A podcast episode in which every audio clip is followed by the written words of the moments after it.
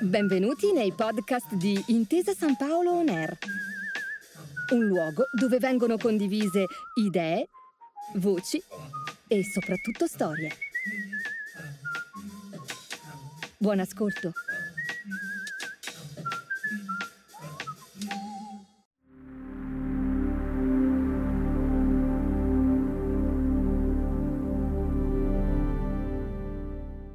Dalla metà del secolo scorso e per oltre 50 anni, i programmi spaziali sono sempre stati una questione di Stato. La corsa allo spazio tra Stati Uniti e Russia ha caratterizzato buona parte degli anni che vanno dal 1950 fino al 1991, quando la caduta del muro di Berlino e la dissoluzione dell'Unione Sovietica mettono fine alla guerra fredda e aprono la strada al disarmo nucleare, modificando anche i programmi spaziali delle due grandi potenze mondiali i budget statali si riducono e il cosmo diventa soprattutto terreno di ricerca scientifica, in cui i due ex avversari finiscono per diventare alleati. Scopriamo ora, più nel dettaglio, come ha avuto inizio questa storica competizione spaziale, i cui risultati hanno consentito di avviare innumerevoli progressi tecnologici nel campo dell'astronomia.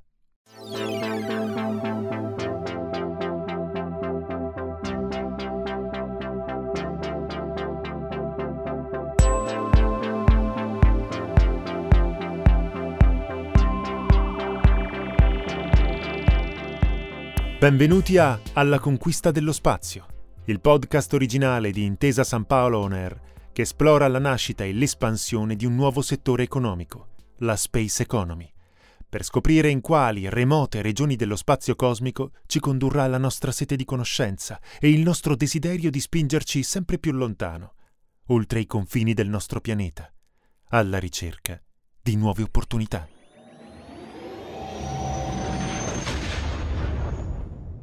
A cavallo tra gli anni 50 e 60 del Novecento, la corsa allo spazio ha due soli protagonisti, la NASA, l'Agenzia Spaziale Americana, e il Ministero russo dell'Ingegneria Meccanica, che insieme alla Commissione Militare Industriale di Mosca definisce la strategia spaziale dell'Unione Sovietica. Le due superpotenze fecero a gara per accaparrarsi la tecnologia missilistica tedesca, quella sviluppata durante la guerra mondiale, L'ingegnere tedesco Werner von Braun nel 1942 aveva fatto volare il primo missile balistico della storia, il missile V2.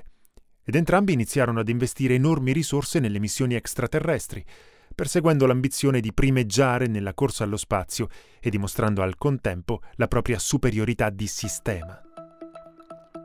L'interesse di Unione Sovietica e Stati Uniti d'America era in quel periodo prettamente militare, in linea con le dinamiche della guerra fredda. Attraverso i missili, infatti, si potevano lanciare non solo veicoli nello spazio, ma anche armamenti nucleari, bombe nel territorio nemico, attraverso missili capaci di uscire dall'atmosfera e rientrarvi per raggiungere l'altra parte della Terra. Inoltre la conquista dello spazio poteva garantire grandi vantaggi a fini strategici, quali per esempio la possibilità di intercettare le comunicazioni del nemico attraverso satelliti artificiali spia. E così, nel 1961, sono i russi a raggiungere il primo grande traguardo spaziale.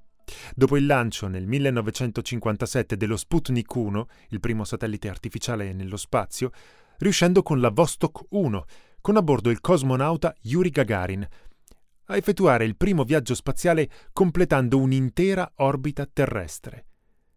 Gli USA ci riusciranno tre settimane dopo, spedendo in volo suborbitale il loro primo astronauta, Alan Shepard.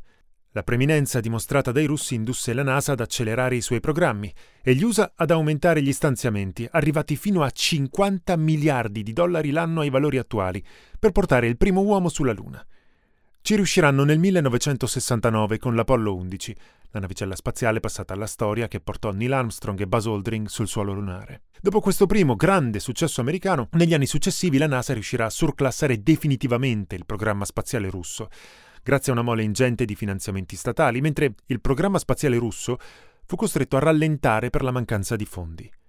Persa la corsa allo spazio, o meglio alla Luna, i russi iniziarono a dedicare gran parte dei propri sforzi e risorse nel campo degli arsenali militari, fino almeno al termine della guerra fredda.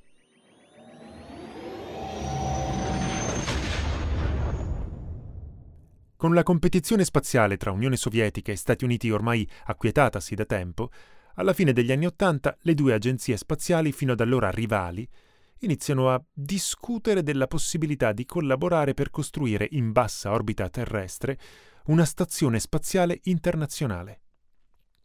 Nel 1993, dopo lunghi negoziati, i due paesi firmano un accordo per avviare il progetto, al quale successivamente si uniscono anche l'Agenzia Europea, ESA, la giapponese JAXA e la canadese CSA-ASC. La costruzione della stazione spaziale iniziò nel 1998 in concomitanza con il lancio nello spazio del modulo russo Zaria. Nel 2000 poi il modulo statunitense Unity viene collegato a Zaria e il progetto prende forma. Nasce così la ISS, la prima stazione spaziale internazionale, nonché uno dei più grandi progetti di collaborazione internazionale nella storia dell'esplorazione spaziale. Costata 150 miliardi di dollari e costruita direttamente in orbita mediante l'assemblaggio di moduli spaziali inviati dai vari paesi partner attraverso missioni spaziali con equipaggio umano e senza equipaggio, la ISS nasceva con lo scopo di condurre ricerche scientifiche nello spazio e di sviluppare nuove tecnologie per l'esplorazione spaziale. Anche l'Italia contribuì alla costruzione progettando e realizzando varie parti, come il modulo polifunzionale permanente Leonardo e i nodi Harmony e Tranquility, oltre alla cupola, una struttura di osservazione dello spazio. La stazione, che pesa 450 tonnellate e misura 73 metri per 109, orbita intorno alla Terra a un'altitudine di circa 400 km e alla velocità di 28.000 km l'ora. Completando un'orbita ogni 90 minuti, gli astronauti che vi abitano osservano il Sole sorgere e tramontare 16 volte nell'arco delle 24 ore. Fino ad oggi più di 240 astronauti provenienti da 19 diversi paesi sono stati a bordo della Stazione Spaziale Internazionale per svolgere ricerche scientifiche, effettuare esperimenti, condurre attività di manutenzione e molto altro ancora, approdandovi dopo un volo in partenza dalla Terra lungo un paio di giorni o in alcuni casi di appena 6 ore, a seconda del vettore utilizzato. Fra questi ci sono cinque italiani: Umberto Guidoni, Paolo Nespoli, Samantha Cristoforetti, Luca Parmitano e Roberto Vittori. In particolare la ISS è stata abitata ininterrottamente dal 2 novembre 2000 da gruppi di sei astronauti, tanti quanti ne può contenere il modulo di evacuazione Crew Return Vehicle, un modulo Soyuz TMA. Ma è possibile la coabitazione di un numero superiore di astronauti in occasione di attracco di una navicella spaziale alla ISS. Le provviste di cibo, ossigeno e attrezzi da lavoro arrivano sulla stazione grazie a speciali navicelle cargo che si agganciano alla base, scaricano il loro contenuto e tornano a terra riportando scarti e rifiuti. L'acqua invece viene prodotta direttamente sulla base spaziale attraverso due sistemi di riciclo e purificazione del vapore acqueo e dei liquidi. Inoltre, la ISS è alimentata da pannelli fotovoltaici e grazie a un sistema di comunicazione satellitare è in continuo contatto con la Terra, da dove vengono impartite agli astronauti istruzioni sulle mansioni da svolgere.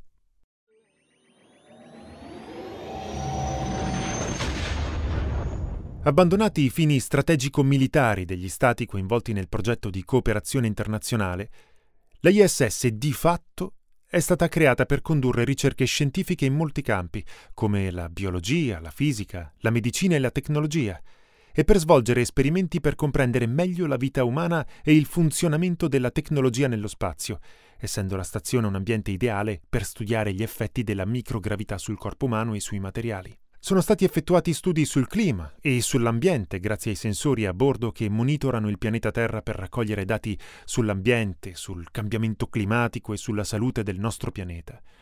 Sono stati condotti esperimenti sulla coltivazione di piante nello spazio, poiché si ritiene che l'agricoltura nello spazio potrebbe essere di importanza fondamentale per le missioni future su altri pianeti. Gli esperimenti sulla ISS hanno dimostrato che le piante possono crescere e produrre frutti in condizioni di microgravità. Inoltre, la ricerca sulla fisica delle particelle attraverso il rivelatore Alpha Magnetic Spectrometer installato sulla ISS ha rivelato la presenza di materia oscura nell'universo e ha studiato la radiazione cosmica. Ma sono state scoperte anche nuove specie batteriche. Gli astronauti hanno prelevato campioni di batteri dall'ISS e li hanno portati sulla Terra per studiarli e in alcuni casi sono stati scoperti nuovi tipi di batteri che possono avere applicazioni alla medicina e nell'industria.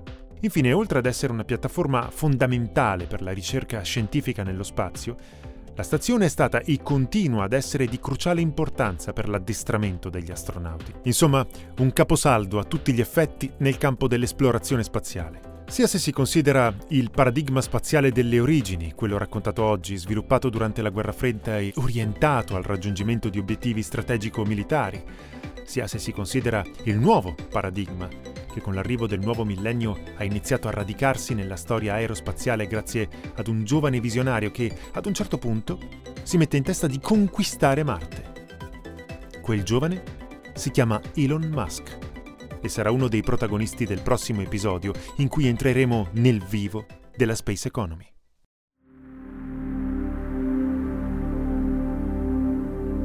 Grazie per aver viaggiato con noi alla scoperta della Space Economy.